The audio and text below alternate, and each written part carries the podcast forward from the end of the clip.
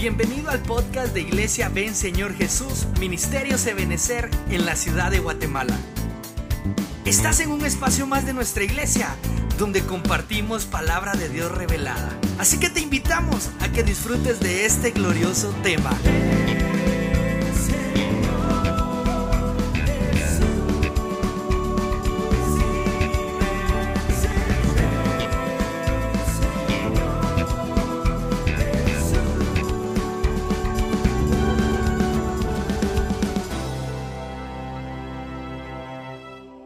En el nombre de Jesús, esta, esta noche nos acercamos al trono de tu gracia, rogándote, Señor, que tengas misericordia de nosotros.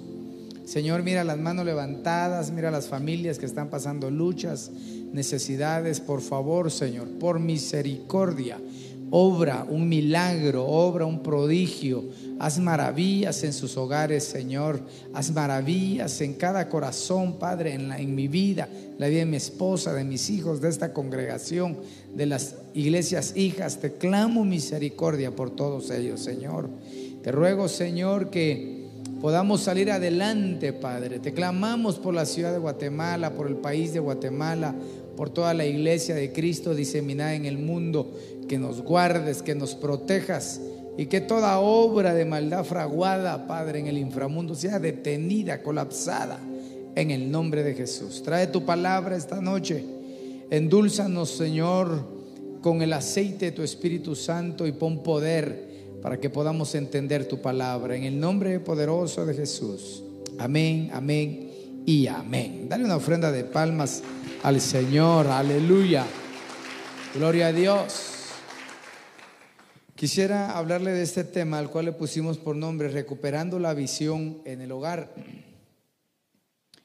Eh, en, la, en, la, manera en la que el mundo ha ido cambiando, ¿verdad? Porque todo, todo cambia, ¿verdad? Va cambiando el sistema, va cambiando la modalidad de vivir, ¿verdad? Va cambiando los valores, ¿verdad? Que realmente no deberían de cambiar, pero realmente van cambiando.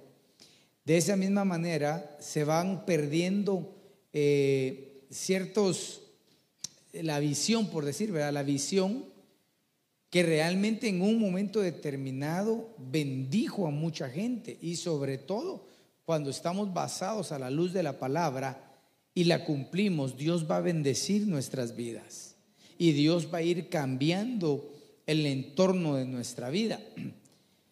Definitivamente yo creo que el Señor viene pronto. ¿Cuántos dicen amén? Pero necesitamos tener visión, necesitamos recuperar en los hogares aquella visión espiritual. Hace años se manejaba el principio de vamos a hacer eh, un devocional familiar, se decía, ¿verdad? Y entonces el principio para los que estábamos en ese tiempo, hace décadas, eso, el devocional, ¿cuál era? El devocional era pues que la mamá cante, que el, que el papá predique y que el hijo recoja la ofrenda, ¿verdad? Y, la hija se lo gaste. Algo así, ¿verdad? La cosa era hacer un mini culto en la casa, ¿verdad? De manera de que todos los que estábamos en la casa no perdiéramos el principio. Y aunque realmente ese no era un devocional, sí bendijo nuestras vidas, sí bendijo los hogares, marcó valores importantes en las familias.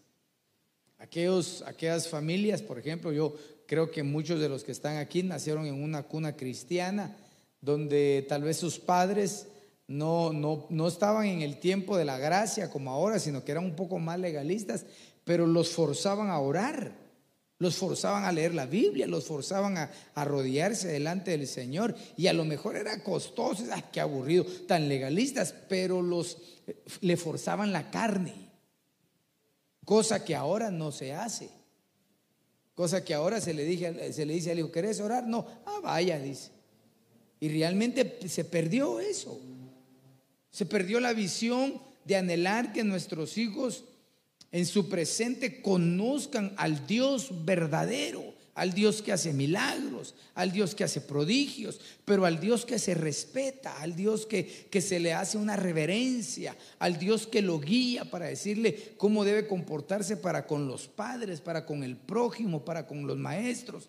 Se fue perdiendo esa visión en los hogares y se ha vuelto como tan, tan costumbre, ¿verdad? Vivir a la manera de, de cómo viven todos los demás sin recordarse que las escrituras nos enseñan realmente los principios básicos para una vida familiar feliz. Vean lo que dice el libro de Proverbios, un versículo muy conocido, ¿verdad? 29, 18 dice, donde no hay visión, el pueblo se desenfrena. Pero bienaventurado es el que guarda la ley. Es decir, bienaventurado es el que guarda la palabra del Señor, el que toma la palabra como su guía, como su brújula, como su báculo, que toma la palabra como su autoridad principal en todo lo que realiza. Bienaventurada esa familia Cambiemos quizás el término pueblo, se desenfrena, pongamos familia, ¿verdad? Porque al final el pueblo está constituido por familias. Es una familia grande constituida por familias. Entonces, si decimos, si se pierde la visión, el pueblo se desenfrena, la familia se desenfrena. Cuando usted, hemos leído varias veces ese versículo, en otras versiones no dice desenfrena, dice se deprava, dice, ¿verdad? Se corrompe, se pierde. Y realmente, mis amados hermanos, la operación del enemigo es hacer perder la familia, perder a los hijos, perder los padres. Yo no sé cuál sea tu condición con tus hijos, con tus padres, no lo sé, pero de algo yo estoy seguro. Las familias necesitamos recuperar una visión espiritual en las casas y que no nos constituyamos en familias de iglesia solamente que cuando estamos en la iglesia sí cantamos, que cuando estamos en la iglesia sí nos tratamos con bien, con amor, con ternura, no, sino que eso se refleje en la casa, en el hogar, y que aquí pues que vengamos a, a dar más de lo que ya estamos dando y recibiendo en la casa. Entonces, la pregunta es visión a recuperar en el hogar. ¿Qué visión deberíamos recuperar en el hogar? Eh, todos como familias, aquí representadas y los que están en la transmisión, no me dejarán mentir que como familias siempre, eh, de repente tenemos tiempos tan gloriosos, hermano, tan, tan bendecidos, tan llenos de alegría, tan llenas de satisfacciones espirituales, logros académicos o laborales, y de repente también como que si íbamos caminando y nos botaron el puente y nos fuimos en el barranco y se desembarranca uno y atrás viene otro, hermano. Y entonces a veces, a veces los que están a nuestro alrededor dirán, oh, esos a lo mejor están en pecado, a lo mejor están pagando algo, a lo mejor tienen un juicio. O podría decir yo, a lo mejor Dios está tratando con esas vidas, los quiere, les quiere hacer entender otras cosas. Sea cual sea el propósito en tu vida, ese Dios te lo va a revelar a ti y me lo va a revelar a mí. Porque yo podría decir de alguien, si este me cae mal, así, por pecador te está lloviendo, ¿verdad? O comportate, sujeto, y máxime si es rebelde en la iglesia, por rebelde al pastor te está pasando eso, ¿verdad? Pero si el otro me cae bien, digo, no, eh, Dios está formando un apostolado en ti, le digo, Realmente es en lo individual, es, soy yo. Soy yo el que tengo que ir descubriendo cuál es el propósito de lo que me está pasando hoy. Bueno, yo diría tal vez, mejor dicho, yo tengo que descubrir cuál fue el propósito de lo que me pasó ayer para entenderlo hoy. Porque en el proceso a veces es conflictivo entenderlo. Por eso la carta a los Hebreos capítulo 12 dice que a nadie le es de gozo el momento de la disciplina, a nadie, a nadie. Cuando nos está lloviendo, hermano, a nadie le gusta mojarnos, pero aquellos dice que se ejercitan en ella, dan frutos de justicia. Entonces no importa lo que tú estás pasando o lo que yo esté pasando hoy, lo importante es que recuperemos la visión de parte de Dios en tu vida. Si por ejemplo tú crees que Dios tiene un llamado para tu vida, tú tienes que creer que ese llamado no es solo para ti, es también para tu cónyuge, es también para tus hijos. Porque hermano, servirle al Señor es una bendición. ¿Cuántos dicen amén? Pero servirle todos juntos es una hiperbendición, hermano. Cuando uno sirve y hay alguien en la familia que no quiere nada, eso es difícil, eso es conflictivo. Cuando viene un servidor, el pastor, el ministro, el predicador, el diácono, hermano, se presenta su privilegio, pero tiene aquella congoja de que es un muchacho, aquella señorita que anda en rebeldía, que anda criticando, que anda haciendo cosas inadecuadas. No es lo mismo saber que sus hijos están metidos en la casa de Dios. No es lo mismo, yo lo entiendo. Entonces, ¿qué tenemos que hacer? Para empezar, recuperar la visión a nivel personal, pero en, en el hogar. Como dice aquel canto, ¿verdad? Tomamos de su unción y llevamos esa unción a nuestras casas. Veamos entonces la primera visión que vemos en el libro de la Biblia, Génesis capítulo 15, verso 1, dice, después de estas cosas, la palabra del Señor vino a Abraham en visión. ¿En qué? Visión. Tiene que haber visión.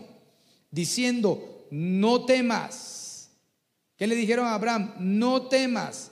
Yo soy un escudo para ti. Tu recompensa será muy grande. Entonces hay una visión en el hogar que hay que recuperar y es la confianza en Dios. La confianza en lo que Dios te prometió. Yo, yo recuerdo, hermano, y, y, yo me imagino, y si es así, ahí me dice amén, por favor. Pero yo recuerdo, hermano, que en nuestros inicios en la vida cristiana, y me imagino que en muchos sucedió así, cuando uno empieza a comprender el principio de las profecías, de que Dios habla por las profecías, de que Dios habla a través del pastor, que Dios habla a través de un hermano o a través de la misma naturaleza, yo pude entender que Dios tenía un propósito para mi vida.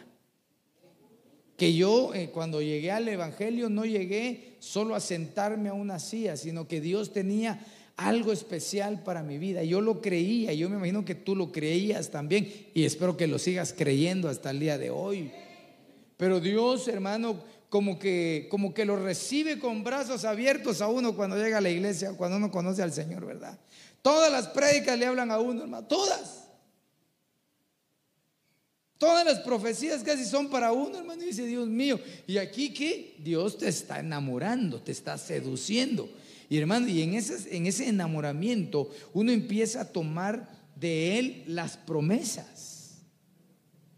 Cuando el Señor nos empieza a decir, hermano, no tengas temor, yo estoy contigo. Cuando uno no tenía al Señor en su corazón, uno creía que, de plano, como decía uno, ¿verdad? Y, el niño con quién está, a la mano de Dios lo dejaron. Qué bueno que a la mano de Dios lo hubieran dejado. Cuando la gente dice lo dejaron a la mano de Dios, como que si nadie lo cuida. Cuando Dios nos cuida, no nos pasa nada, hermanos. cuando uno llega al Evangelio, a mí así me pasó, yo, yo sentí que, que Dios se convirtió en mi padre, que me empezó a amar y, y a cuidar. Y entonces empezó él a dar promesas y a promesas. No promesas de mí, eh, así dice el Señor, te voy a levantar y te voy a mandar a la zona 12. No, no, no, no, no, nada de eso. Él lo que me decía era que me amaba y que Él me iba a ayudar y que me iba a levantar y que tenía algo para mí. Y en ese entonces para mí lo que Dios tenía era que yo podía ganar el año porque estaba estudiando en básicos. Eso era lo que yo quería porque venía retranqueando por ser pícaro. Y yo lo que necesitaba era que Dios me ayudara y me ayudó, hermano. Entonces yo no estaba pensando en un ministerio, yo estaba pensando en mi día, en mi día, en mi actualidad. Y conforme fueron pasando los años, la visión empezó a cambiar. El principio del no temas no implicaba ganar un año escolar, implicaba, hermano, que habían luchas espirituales, que habían situaciones con las cuales tenía que combatir en mi interior, en mi casa, en mi hogar. Y para eso, hermano, teníamos que tener, fíjese que en el inicio uno no mira muy claramente y, sin embargo camina. No sabe uno ni para dónde va, ni qué, le, ni, qué, tiene que hacer. Lo importante es caminar. Y en el camino Dios va ordenando las cosas. Entonces, en el hogar, hermano, es lo mismo. En el hogar hay que recuperar la confianza en que Dios nos va a cubrir en que Dios está con nosotros, que Él es como un escudo alrededor de nosotros y que en la manera que como hogar, como familia, como integrante personal de cada hogar, hermano, podamos nosotros reconocer a Dios como nuestro escudo, Él también nos va a recompensar grandemente. Ahora, si el principio es que no le temamos, quiere decir que al que no teme, Dios lo recompensa. ¿Por qué? ¿Por, ¿Cómo así? ¿Cómo así? Es tan fácil que le diga a alguien, mira, eh, aquí tengo 100 mil quetzales, te lo voy a dar, pero si no tenés miedo. Hermano, ¿Qué hace usted? Se para de puntillas en el puente del incienso. En cambio, Dios, cuando, cuando tú y yo no le tememos a nada, hermano, sino que ponemos nuestra confianza en Dios, Dios va a empezar a enviar recompensas sobre tu vida. Porque va a decir, oh, chiquitío pero valiente, chiquitía pero espiritual, se quita pero galán espiritualmente. Hay que recuperar la confianza en la casa que cuando está sucediendo algo que va en contra de la felicidad, hay que recordar que no debemos temer porque el Señor es nuestro escudo. Pastor, ¿y qué hago si siento que me está pasando la planadora encima? Pues recuérdate que Jehová es tu escudo y Él te va a ayudar. Va a pasar la de las caricaturas que le pasaban encima y, y luego se vuelve a inflar, ¿verdad, hermano? Cuando se pierde la confianza en el hogar, la confianza en Dios, en el hogar, hermano, se le empieza a faltar el respeto a Dios. El lugar que se le daba como eh, primacía en una casa se empieza a perder. Se empieza a, discutir respecto a las circunstancias que se están viviendo, que son adversas, y, empieza aquel murmullo en, en, el hogar, donde dice, bueno, y entonces, y entonces, ¿para qué le servimos tanto a Dios? ¿Y por qué estamos en la iglesia? Y tanto que oramos, y yo que le sirvo, y yo que tanto que trabajo, y yo que soy honrado. Ese es un hogar que está perdiendo la, o ya perdió la confianza en Dios. Hay que aprender a recuperar la confianza en Dios en los hogares. Aquella confianza, hermano, que en algún momento determinado no había nada que comer y de una forma milagrosa Dios envió la provisión. No había cómo pagar una deuda y nos connotaron, nos perdonaron la deuda o nos ayudaron a pagar la deuda. ¿Quién hizo eso? Dios, Dios, Dios. El Señor Jesucristo es el que abre las puertas. El Señor Jesucristo es el que tiene el control de la vida de sus hijos y de sus hijas. Él se pone como un escudo alrededor de aquellos que no temen, sino que están confiados en Dios. Cuando una familia confía en Dios, se percibe, se siente cuando una familia tiene confianza en el Señor. Ahí está perseverando, aunque hay días que viene todo cabizbajo, hermano, pero entra de, así cabizbajo a la iglesia y sale con su cabeza en alto, recordando aquel versículo que dice, porque Él es el que levanta mi cabeza. No temas, no temas familia, no temas familia. El Señor es nuestro escudo, el Señor es nuestro escudo. Él nos va a ayudar, a proteger, a recompensar. Recuperemos esa confianza en el hogar. Hermano, esa confianza también tiene que ver, hermano, con que yo sé que necesito algo y tengo la plena confianza en saber quién es mi proveedor. Por eso dice la carta a los hebreos, eh, y ahora tenemos acceso libre. Entrad confiadamente, dice, hasta el trono de su gracia. Confiadamente, con confianza. Que el Señor nos ayude a recuperar esa confianza en el Señor. Números capítulo 12, verso 6 dice, Él dijo, oíd ahora mis palabras, si entre vosotros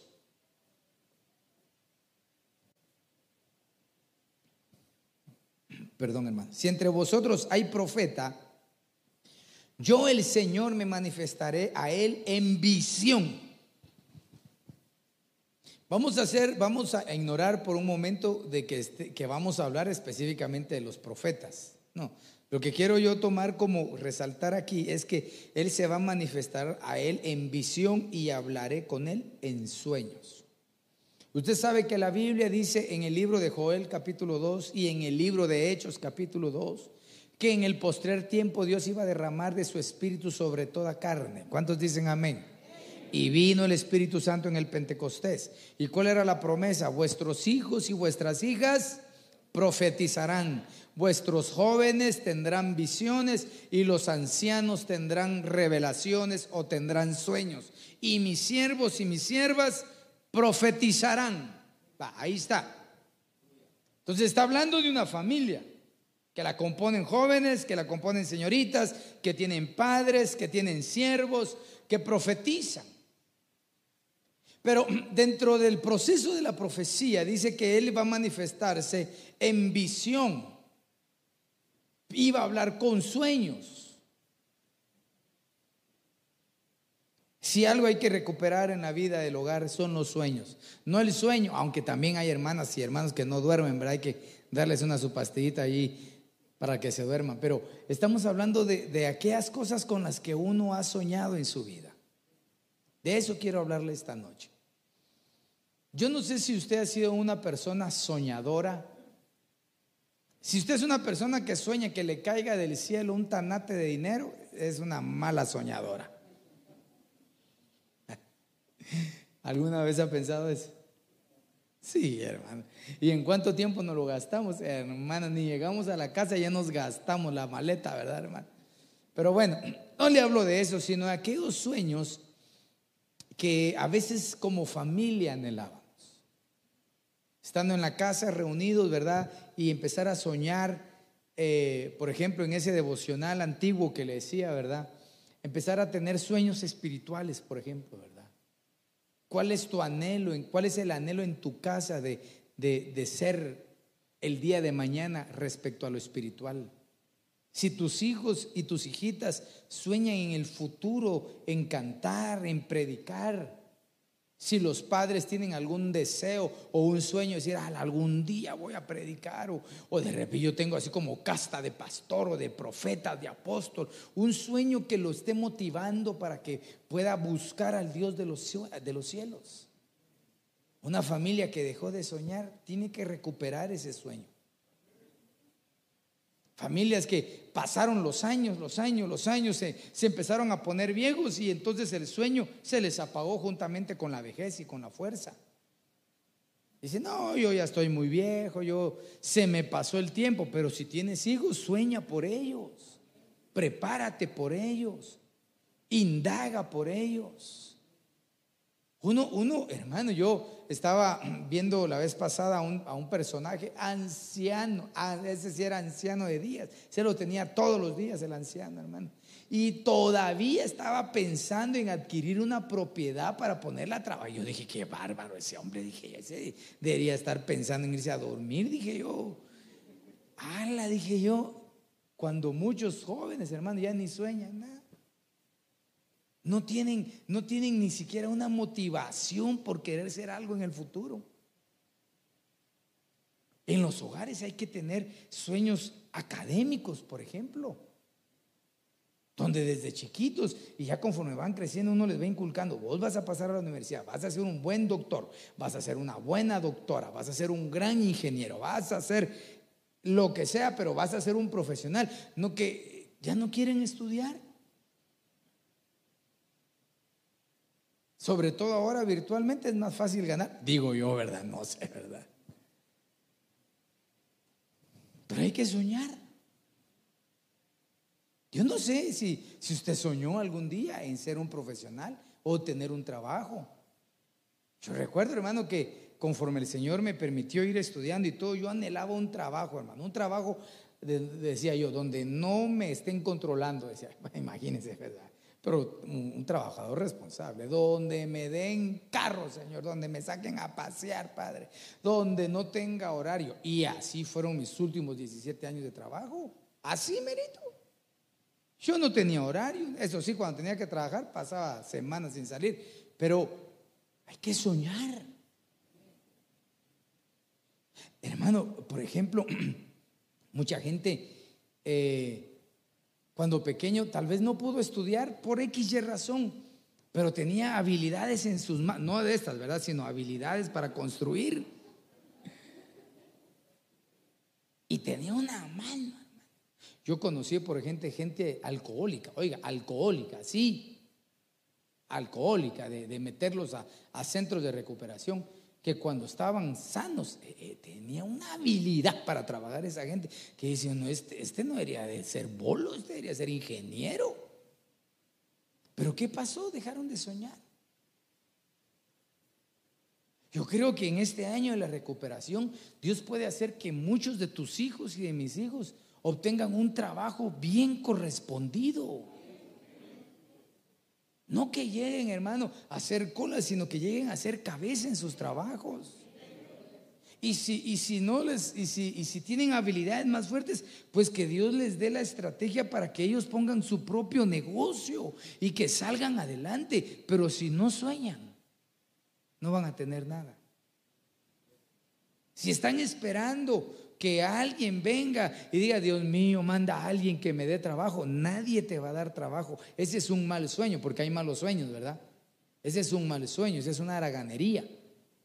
Hay que soñar, hay que tener visión. Hay que soñar, hermano, en, en, que, en que quiero estar bien el día de mañana. Hasta soñar con quién quiere casarse para los que están solteros. Ya para los casados ya despertaron del sueño. De repente, ¿va? Pero para los solteros sueñen con algo bueno, no, se conformen. Aprendan a soñar. Oiga, le estoy hablando en el contexto espiritual. No que vayan a salir diciendo aquí el pastor de el pastor soñador. No, no, ¿cómo hacer eso? No, no, yo le estoy hablando de que uno tiene que aprender a anhelar cosas. Hay gente, hermano, por ejemplo, eh, con el perdón de, yo no sé nada de nadie, ¿verdad? Pero, pero algo que sí debe de aprender uno, hermano, es a soñar, aprender a vivir de una mejor forma. Mis abuelos alquilaron, mis padres alquilaron y yo también alquilo. ¿Pero por qué? ¿Por qué tienes que ser fiel a cosas que no son buenas. Porque esa es como una lealtad y fidelidad a las generaciones, pero es mala, es mala porque no te ayuda. Ah, no, pastor, pero es que, mire, ¿y a cómo están los, los, los préstamos? 25 años. Pues, no, ya vino el Señor. Ya la paga el anticristo, ¿va? Y por eso nunca hacen nada. Me permite decir algo, pero no se ofende.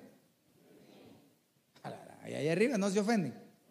No hay que ser miedosos. Hay que ser coherentes. Pero no hay que ser miedosos. Por eso dice, no temas. Porque dice, no, no, mire, hay que ser precavido. Sí, por supuesto que hay que ser precavido. Pero si nosotros procuramos estar en el camino de Dios, Dios te va a respaldar en tus decisiones. Si tú dices, bueno, Señor, ah, yo no sé cómo voy a hacer aquí, pero ahí te voy, Señor, ahí te voy, y te portas bien. Hermano, en menos de los años en los que tú pudiste haber hecho algún contrato, Dios te va a proveer para que lo canceles. Así es Dios. Pero hay que soñar, hay que soñar. Con el propósito de alcanzarlo. No solo con soñar, ¿verdad? Entonces en el hogar hay que ministrar eso a nuestros hijitos, que sueñen con una mejor vida. Le cuento algo, me ministro con usted.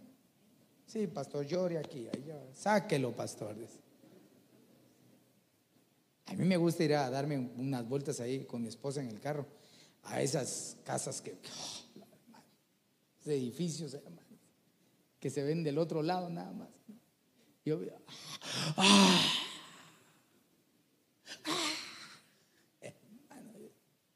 algún día seré colocho, dijo, hasta el whisky lo dijo, hermano.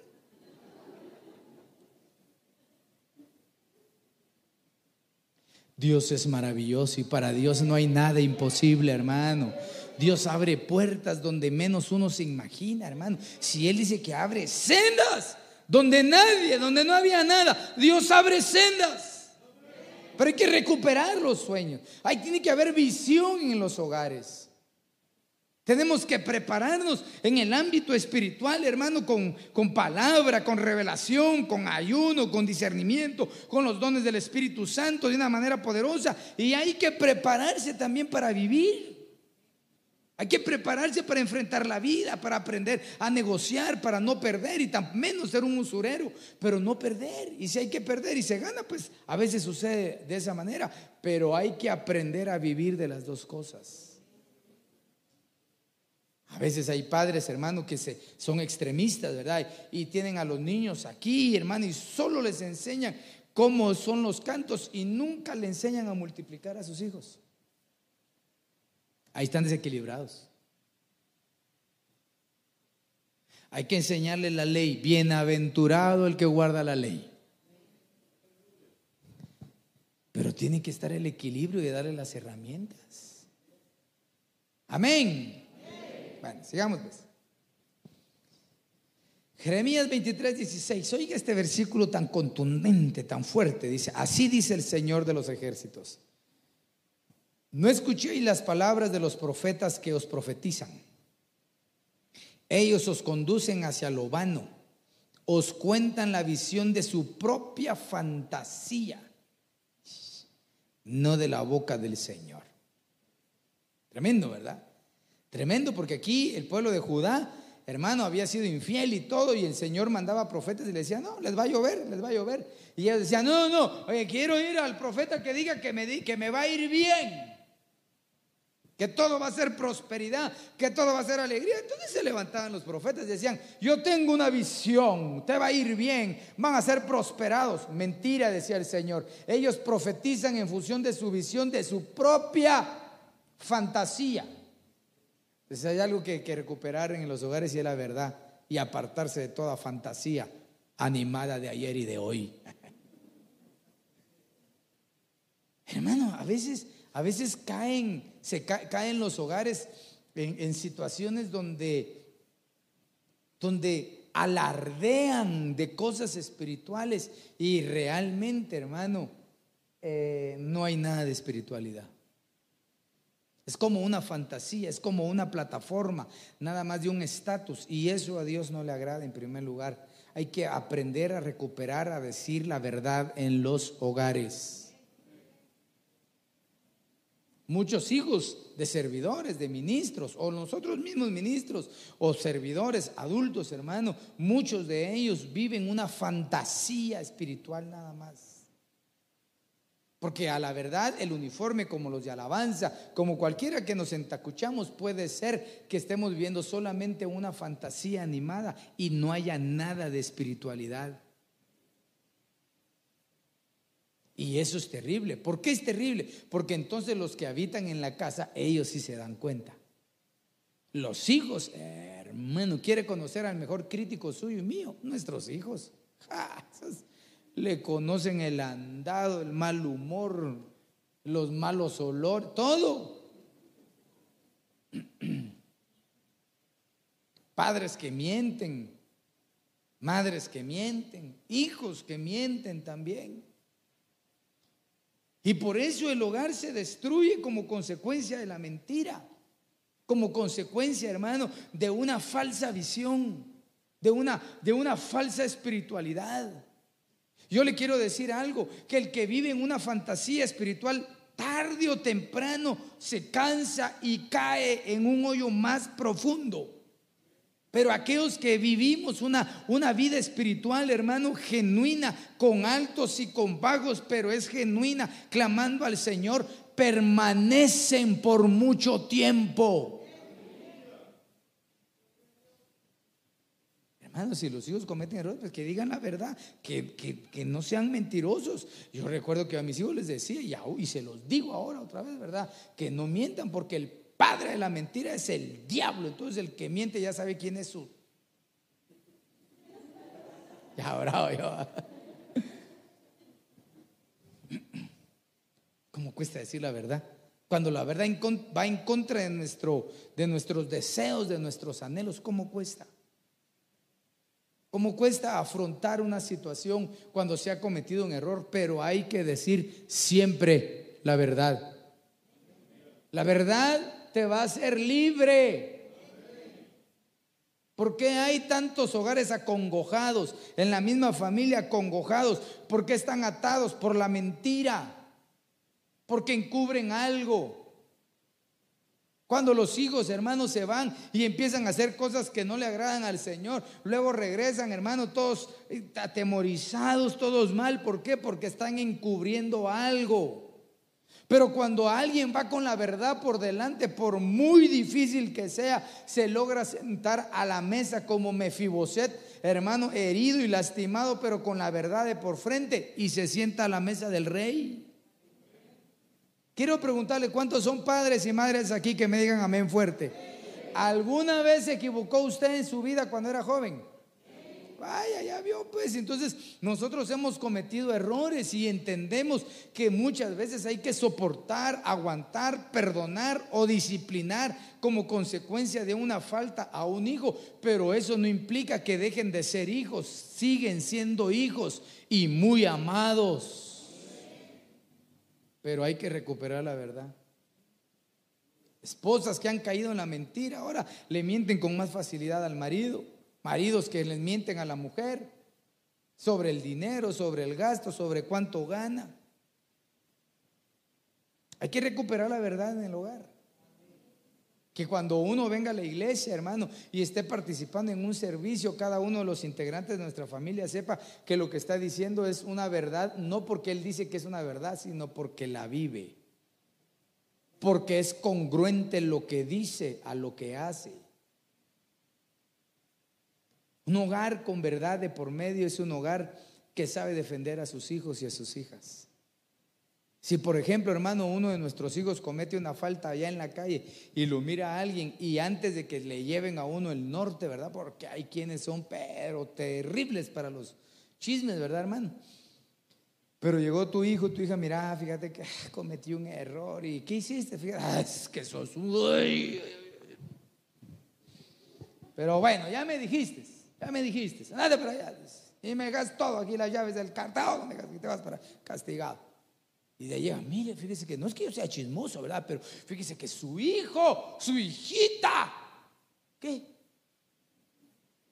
¿Hizo tal cosa? Sí, ya lo sé. Ya lo sabe. ¿Quién se lo dijo? Él. Él. Ah, yo por si no lo sabía, porque la gente metida así se le bloquea. Con la verdad, pues no así como yo lo estoy diciendo, sino con la verdad. Entonces, la verdad nos hace ser un escudo en nuestra casa con los nuestros. Por eso le pregunté, por eso me hice a usted también yo. Todos hemos cometido errores como hijos, como hijas, como padres, como hermanos, como cuñados, como todo. Hemos cometido errores en más de algún momento. Pero si vamos con la verdad de por delante, por delante, hermano, hay que recuperarla en el nombre de Jesús. Y te vas a dar cuenta que entonces la vida, la vida es más libre. Usted sabe que en la vida hay personas que, que le quieren hacer daño a uno y que, y que y que de repente saben algo tuyo, así muy, muy, muy, muy secreto tuyo, no malo necesariamente, pero muy secreto tuyo. Y, y quisieran tenerlo agarrado a uno y decir, ah, yo si suelto esto lo deshago. No, pero si ya lo saben tus hijos. Bueno, mejor sigamos, ¿verdad? Porque aquí ya le vi la cara a algunos y... Vea este versículo, Hecho capítulo 10, verso 3 como a la hora novena del día, como tres de la tarde, ¿verdad? Vio claramente en una visión a un ángel de Dios que entraba donde él estaba y le decía, Cornelio, Cornelio. ¿Usted sabe quién era Cornelio, hermano? Cornelio, hermano, no era, no era creyente, no era judío, era un hombre leal, era un hombre, hermano, que dice que lo que llegaba a dejar al, templo eran sus limosnas, dice. Oiga, lo que le sobraba. Por eso el que da, eh, lo que le sobra es dar limosnas, hermano. Él daba sus limosnas y, le, y oraba a Dios, pero Dios vio el corazón de este hombre y entonces Dios hizo una obra poderosa. Pero yo quiero tomar esta base, esta base, que él tuvo una visión en su casa. En su casa estaba Cornelio. ¿Y qué vio Cornelio? A la vecina, al vecino, aquella vecina que le lleva todas las noticias de la cuadra. No, dice la Biblia que vio un ángel. Ah, hermano. que recuperemos estas experiencias espirituales, hermano, en nuestra casa, en el nombre de Jesús. Yo no sé si a su casa han llegado ángeles, pero a mi casa han llegado ángeles, yo los he visto.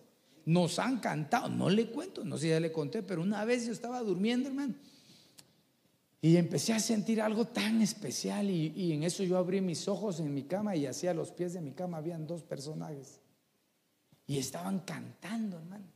No me recuerdo si eran las mañanitas, no me recuerdo que están, no, podían ser las mañanitas.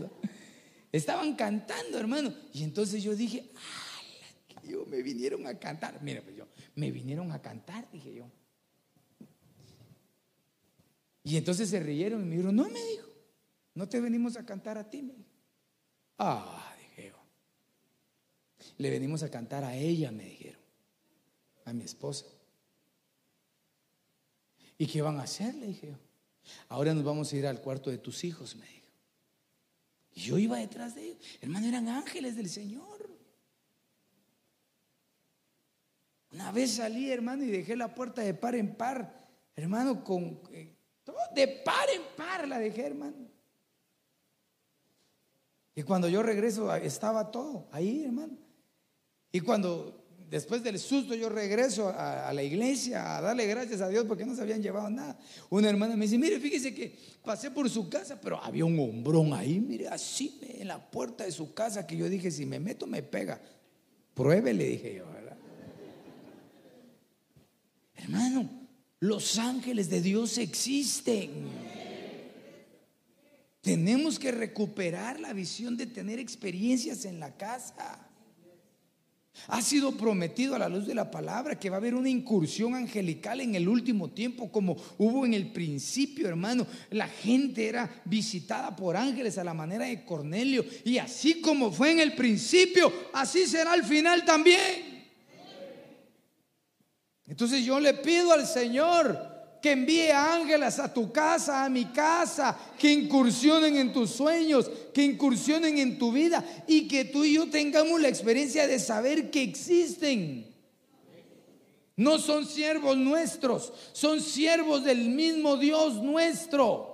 Pero dice la Biblia que están a favor de los que heredarán la salvación, es decir, que ellos están a favor tuyo y a favor mío pero los envía el Dios de los cielos para una obra específica a tu casa, tal vez para ministrarte fuerzas, tal vez para ministrarte ánimo, para proteger tus bienes, qué sé yo, pero de que hay ángeles, hay ángeles, y de que te van a visitar, te van a visitar, y de que viene ese tiempo poderoso, hermano, donde va a haber una incursión constante. Pero se debe recuperar la visión en el hogar. Dejar de ser tan naturales, pues. Dejar de estar pendiente tanto de las redes sociales, de las noticias que nomás la enciende uno cada día, más muertos o más contaminados, y eso ya lo sabemos. Nuestro, nuestra posición como iglesia de Cristo, hermano, es clamar misericordia, invocar al Dios de los cielos, pero al mismo tiempo estar creciendo espiritualmente, estar madurando espiritualmente, estar consagrándonos espiritualmente, porque en la manera que se calienta el mundo, en esa manera viene el Señor Señor, hermano, a traer a su iglesia. Pero es una iglesia que está acostumbrada a los movimientos espirituales, está acostumbrada a las incursiones espirituales. No es una iglesia inerte, no es una iglesia muerta, es una iglesia viva, es una iglesia vigorosa, llena del Espíritu, llena del fuego, de la unción del Señor. Que vengan las experiencias de Dios sobre nuestra casa, en el nombre de Jesús que nuestros hijos anhelen profetizar, que los niños anhelen profetizar, no que sean todos apagados, ay, no hay que profeticen las grandes en la iglesia, no, que la profecía venga sobre nuestros hijos y sobre nuestras hijas, hermano, que ellas desde chiquitas y desde jovencitos, nuestros niños, anhelen lo de Dios que se vea ese deseo en ellos, pero ¿cómo se va a, impactar? Hermano, ¿cómo vamos a contagiar? Cuando nosotros como padres lo hagamos, pero si somos todos apagados, todos mediocres para hablar en la casa, no hablamos nada del Señor, ¿qué van a querer ellos de Dios? ¿Ya empezó, pastor? No, ya mejor termino. Hechos 26, 19. Por consiguiente, oh rey Agripa, no fui desobediente a la visión celestial, otra visión. Aquí en los versículos anteriores, que fue en los versículos en el cual el Señor me llamó al ministerio completo. Ahí lo lee en su casa, versículo 16 es particularmente. Pero ahí la Biblia dice que el Señor le dijo a Pablo, eh, levántate porque yo te he llamado por ministro, le dijo. Y en la manera en la que me manifesté a ti, así te voy a revelar otras cosas, le dice. Por ejemplo, dice, que hagas volver, dice, que saques de las, de las, de las garras de Satanás al Dios vivo, que hagas que, sean, que, que, se arrepientan de sus pecados. Y entonces el apóstol Pablo le dice al rey Agripa, mira, yo no fui desobediente a la visión, es decir, al llamamiento. Entonces, si algo hay que recuperar en, la, en, la, en las familias es la obediencia. A ver, repita conmigo, obediencia. La obediencia. Hay que volver a ese punto. Hermano, a muchos de los que están aquí a lo mejor los corrigieron, hermano, con dos mamás o con dos papás. Aquí está tu nana, le decía el chicote, ¿verdad, hermano? Está tu tata, el chicote, ¿verdad, hermano? Y así eran obedientes. Hay de uno si chisqueteaba los dientes. Hay de uno si zapateaba, hay de uno si le hacía un mal gesto, hay de uno si de metido se iba, hermano, cuando llegaba a visita. Ay, Dios mío, hermano. No tenían nuestros papás que decirles, eh, vení, mi hijo, por favor, amor, te quiero decir algo. Una mirada y no de fe. Una mirada, hermano, y decía uno, hoy sí, nos cayó todo encima, hermano. O cuando venía uno en el centro, ¿verdad, hermano? Y se le metía el berrinche y le decía, espérate que lleguemos a la casa. uno añoraba que hubiera trancazón en la avenida Petapa, que hubiera huelga, que hubiera todo. Ay, ay, ay. Pero de cierta forma éramos obedientes. Los tiempos benditos de Jehová han cambiado. Ahora no se corrige de esa manera en la cual se cometían muchos abusos. Ya no se corrige de esa manera, pero también los muchachos se han aprovechado para no ser obedientes íntegramente. Son obedientes cuando se les va a regalar algo que les guste. Así sí, le dice, mira, mañana te voy a llevar a comprar. ¿Qué querés? Eh, un Nintendo. Mañana, ah, al día siguiente, eh, papi, te lavo el carro. Eh, mami, te lavo los trastos. Por conveniencia son obedientes. Esa es una obediencia pasajera. La obediencia debe ser permanente. Y no para tener unos sirvientes en la casa, porque uno no tiene sirvientes. Pero, pero, la obediencia es importante, porque mientras es hijo, tiene que ser dirigido. Un amén nada más. Hay que recuperar la obediencia. Pero también cómo queremos nosotros los padres que nuestros hijos sean obedientes y nosotros como padres no somos obedientes a nuestras autoridades. Ahí cuando al padre le exigen algo, saca el pecho así, hermano. Tres pelos nada más, pero lo saca así, hermano. Y el hijo controlando, ¿verdad? Ah. Cuando la maestra lo llama y le dice, mire, eh, usted es el papá de Pepito. Sí, es que fíjese que él se portó mal. Él no se porta mal, usted no lo quiere. Ay, Dios. Que Dios nos ayude, mis amados hermanos. La familia tiene que recuperar el principio de la obediencia. Hermano, por eso le digo, esa nana y esa tata que tuvieron muchos hermanos, de alguna manera los, los enderezaba los enderezaba y los, hacía diferentes, no que ahora, ahora cada quien quiere jalar por donde se le antoja y realmente no debe ser así. Y como cristianos, como personas nacidas de nuevo, como hijos e hijas nacidas en una cuna cristiana con doctrina sana, deben aprender a ser obedientes. Amén. Y la obediencia trae bendición. Al pasar los años uno se va dando cuenta de esa bendición que provee la obediencia. A veces la obediencia te hace quedar mal con tus amistades. Te hace ver como, ay, el bebé, Ay, la nena. Todavía le hace caso a sus papás y ya, tienes 15 años. 15, ¿qué, ¿qué, era usted yo cuando teníamos 15 años, hermano? ¿Quiere que le diga mucho? Ya trabajábamos. Hoy vine con garrote en mano, ¿verdad? Y eso que ahí me trajeron unos, ¿ve? No, no, no, de verdad, con amor se lo digo. Tenemos que recuperar la obediencia en los hogares. Tantas cosas que hay que recuperar como una visión, tener visión espiritual. Bueno, visión a recuperar en el hogar. Mire, así tiene que abrir los ojos. Basado en Proverbios 29, hay que recuperar la confianza en Dios, hay que recuperar los sueños, hay que recuperar la verdad, hay que recuperar las experiencias espirituales en casa, hay que recuperar la obediencia. Cuando se forman familias, uno espera que los hijos caminen con integridad. Pero te traigo una noticia. No todos los caminos a veces son rectos. No siempre los hijos están sintonizados con los padres. A veces, no solo los hijos, sino cuando nosotros también fuimos hijos, nos salimos de algunas frecuencias. Frecuencias que a muchos nos costó algún, algunos dientes en la boca.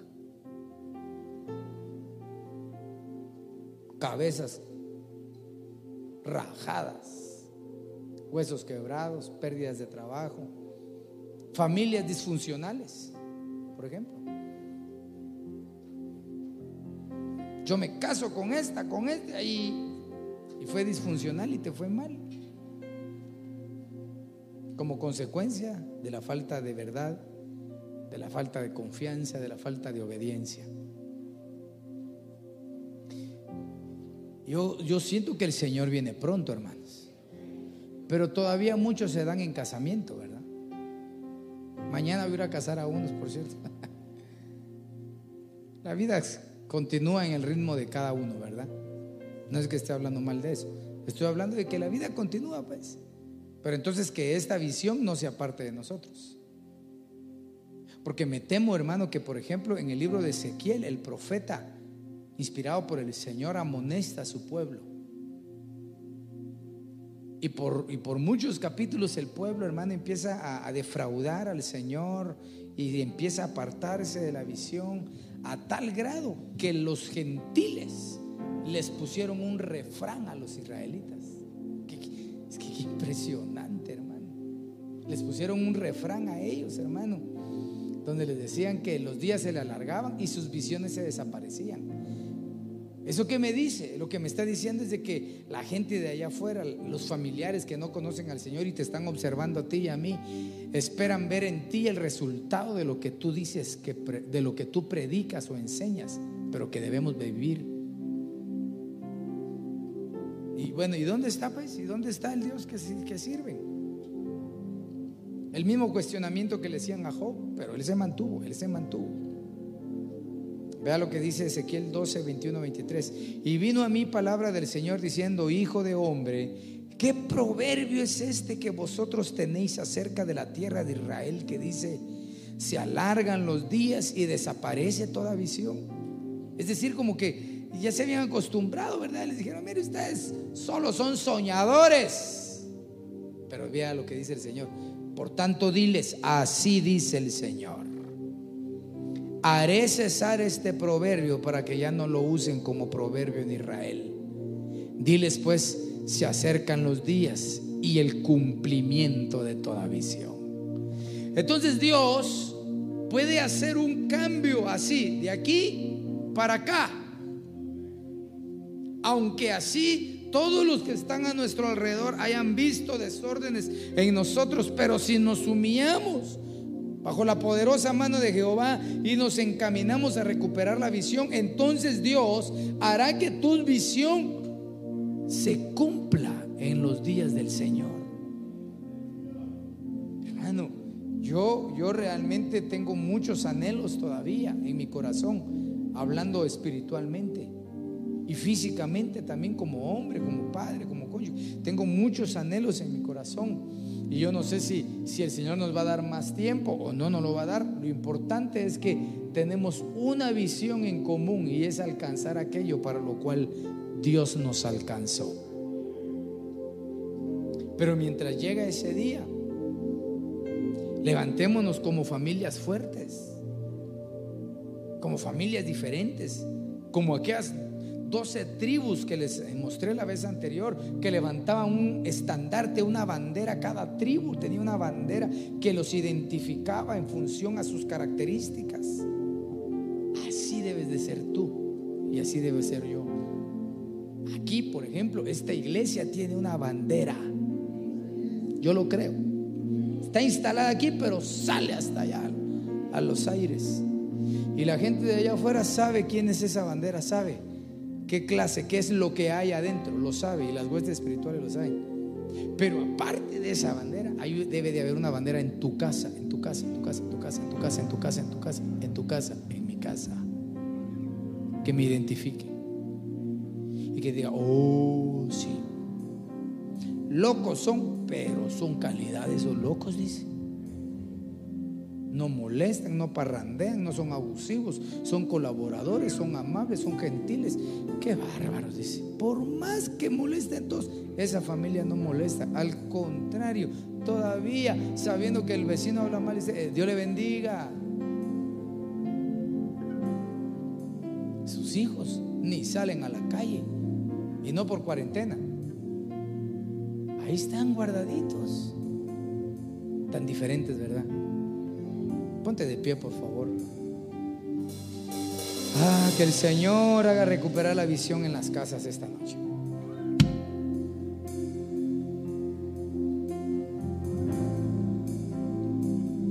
En el nombre de Jesús. ¿Habrá algo que tengas tú que recuperar?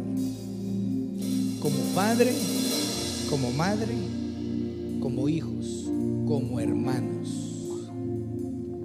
Padre, en el nombre poderoso de Jesús, mira nuestras manos, mira nuestro corazón, Señor. Ayúdanos a recuperar en nosotros, Señor, la confianza en ti, Señor. Que no tengamos temor por el mal que se sobreviene sobre el mundo, porque tú eres un escudo alrededor de nosotros. Ayúdanos a recuperar los sueños, las visiones esos anhelos hacia adelante, Señor. Ayúdanos a recuperar la verdad en nuestros labios. Que todo lo que hagamos y digamos, su base sea la verdad.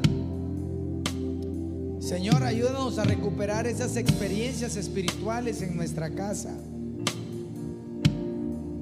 ¿Por qué no le dices al Señor, Señor, yo abro la puerta de mi casa? Díselo, díselo. Señor, yo abro la puerta de mi casa, entra, entra, Señor, a la distancia. No solamente abro la habitación, la casa, la puerta principal de mi casa, sino la puerta de esta iglesia la abrimos, Señor. Abrimos la puerta de nuestra casa y de esta congregación. Entra, Señor.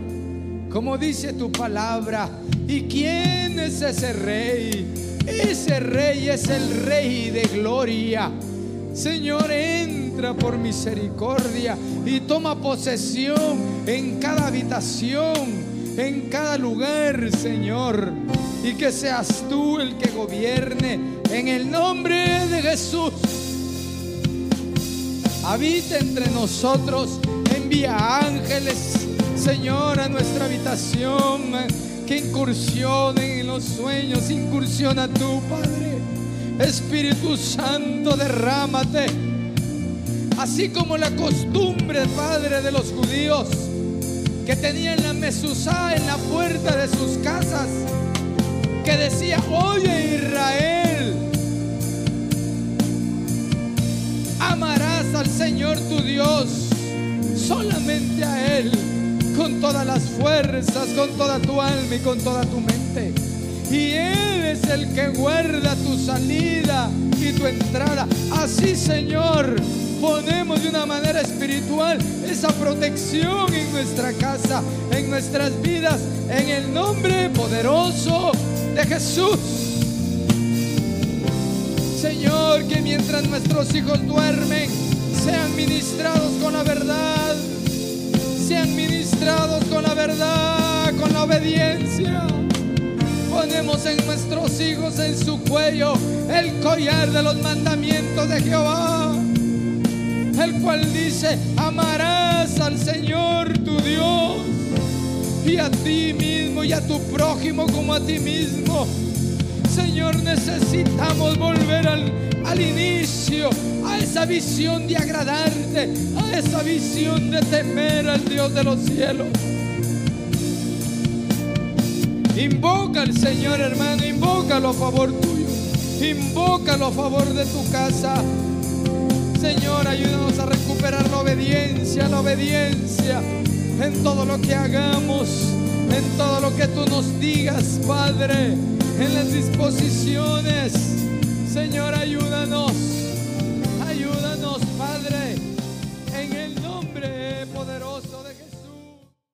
Gracias, Señor. Padre, en el nombre de Jesús, yo levanto, Señor, este cuaderno de peticiones, lo pongo aquí en tu altar, Señor, rogándote por las necesidades escritas en todo este cuaderno que tú envíes el auxilio sobre las familias, sobre las necesidades, Señor, de cada uno, en el nombre de Jesús. Y de igual manera, Señor, enviamos con bendición a tus hijos, a sus hogares, Señor, te pedimos que vengan las experiencias nuevas, no solamente sobre nosotros, sino sobre nuestros hijos. Bendecimos a los hermanos que están en sus hogares y les ministramos esa palabra de bendición de tal manera que llegue la visitación angelical y espiritual a sus casas también. En el nombre del Padre, del Hijo y del Espíritu Santo. Amén, amén y amén. Esperamos que este tema haya sido de bendición para tu vida. No olvides seguirnos en nuestras redes sociales como Iglesia de Cristo, Ven Señor Jesús, Ministerios Ebenecer. Recuerda, todo tiene solución. Hasta la próxima. Bendiciones.